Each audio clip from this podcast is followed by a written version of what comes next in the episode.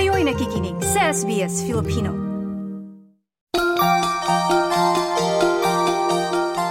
Kasama ko ngayon mula Pacers sa Melbourne, si Ginong Ross Poy Lorenzo na ibabahagi niya sa atin ang kwento sa likod ng parol. Magandang araw po. Ah, good afternoon. Magandang hapon din.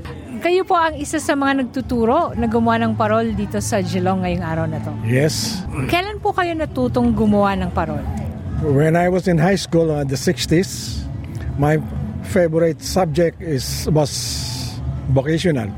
Arts and crafts. Yeah, then then all the rest may ina ako sa mga other subjects. That's why I love vocational.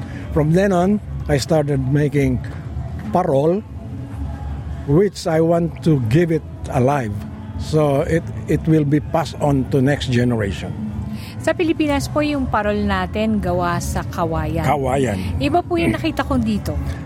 Kasi in Melbourne, it's very hard to get the the original uh, material for making parol. Now, what I did was improvise. Okay? So, we have all this pre-cut bamboo and then just make some little adjustment. Okay? Iba po yung bamboo dito, parang flat. Yeah, because it it was made by uh, Nabili niyo po sa tindahan. it was made by it was uh, it was commercialized. Uh, you can buy it on the sec, uh, two dollar shop. Hindi po yung katulad sa atin na magpuputol ka ano. Uh, actually, it's a to make it short. It's a barbecue stick. Barbecue stick. So pwede pong gumamit ng barbecue stick. Yeah. So I made it improvised. That, that's why I call it improvised. We don't have the original material that we used to do in the Philippines, like the papel de Japón. Okay, you can buy colored bond paper, A4 or bigger, uh, cellophane, uh, tissue. You can even use old newspaper just to, to just to dress up the parole. Okay? Just be artistic. So sabi po ninyo, 2005, nagsimula kayong gumawa ng parol sa Melbourne at binahagi nito sa mga kababayan natin. especially to the kids. So the kids will uh, pass it on to the next generation. So I want it to have our parole live and pass it on to the next generation.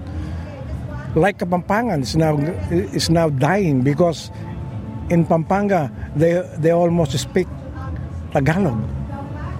No, now we have to keep it alive, our original custom, yung tradition. Sa inyo po ba, sa pamilya ninyo, kanino nyo naipasa? Wala. yung anak ko, who was in the St. Vincent Hospital, he made his own parole.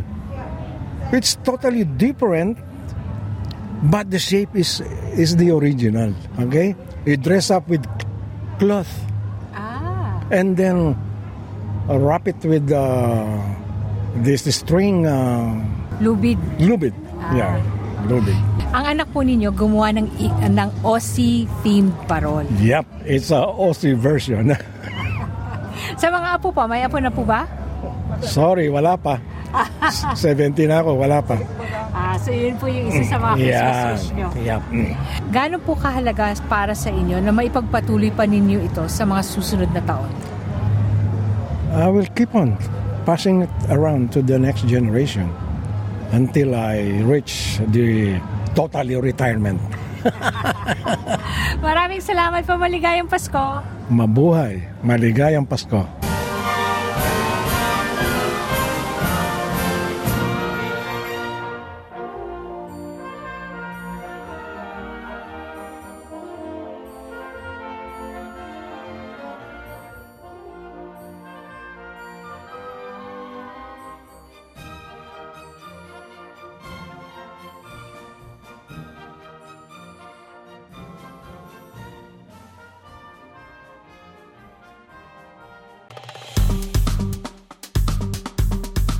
I-like, i-share, mag-comment, sundan ang SBS Filipino sa Facebook.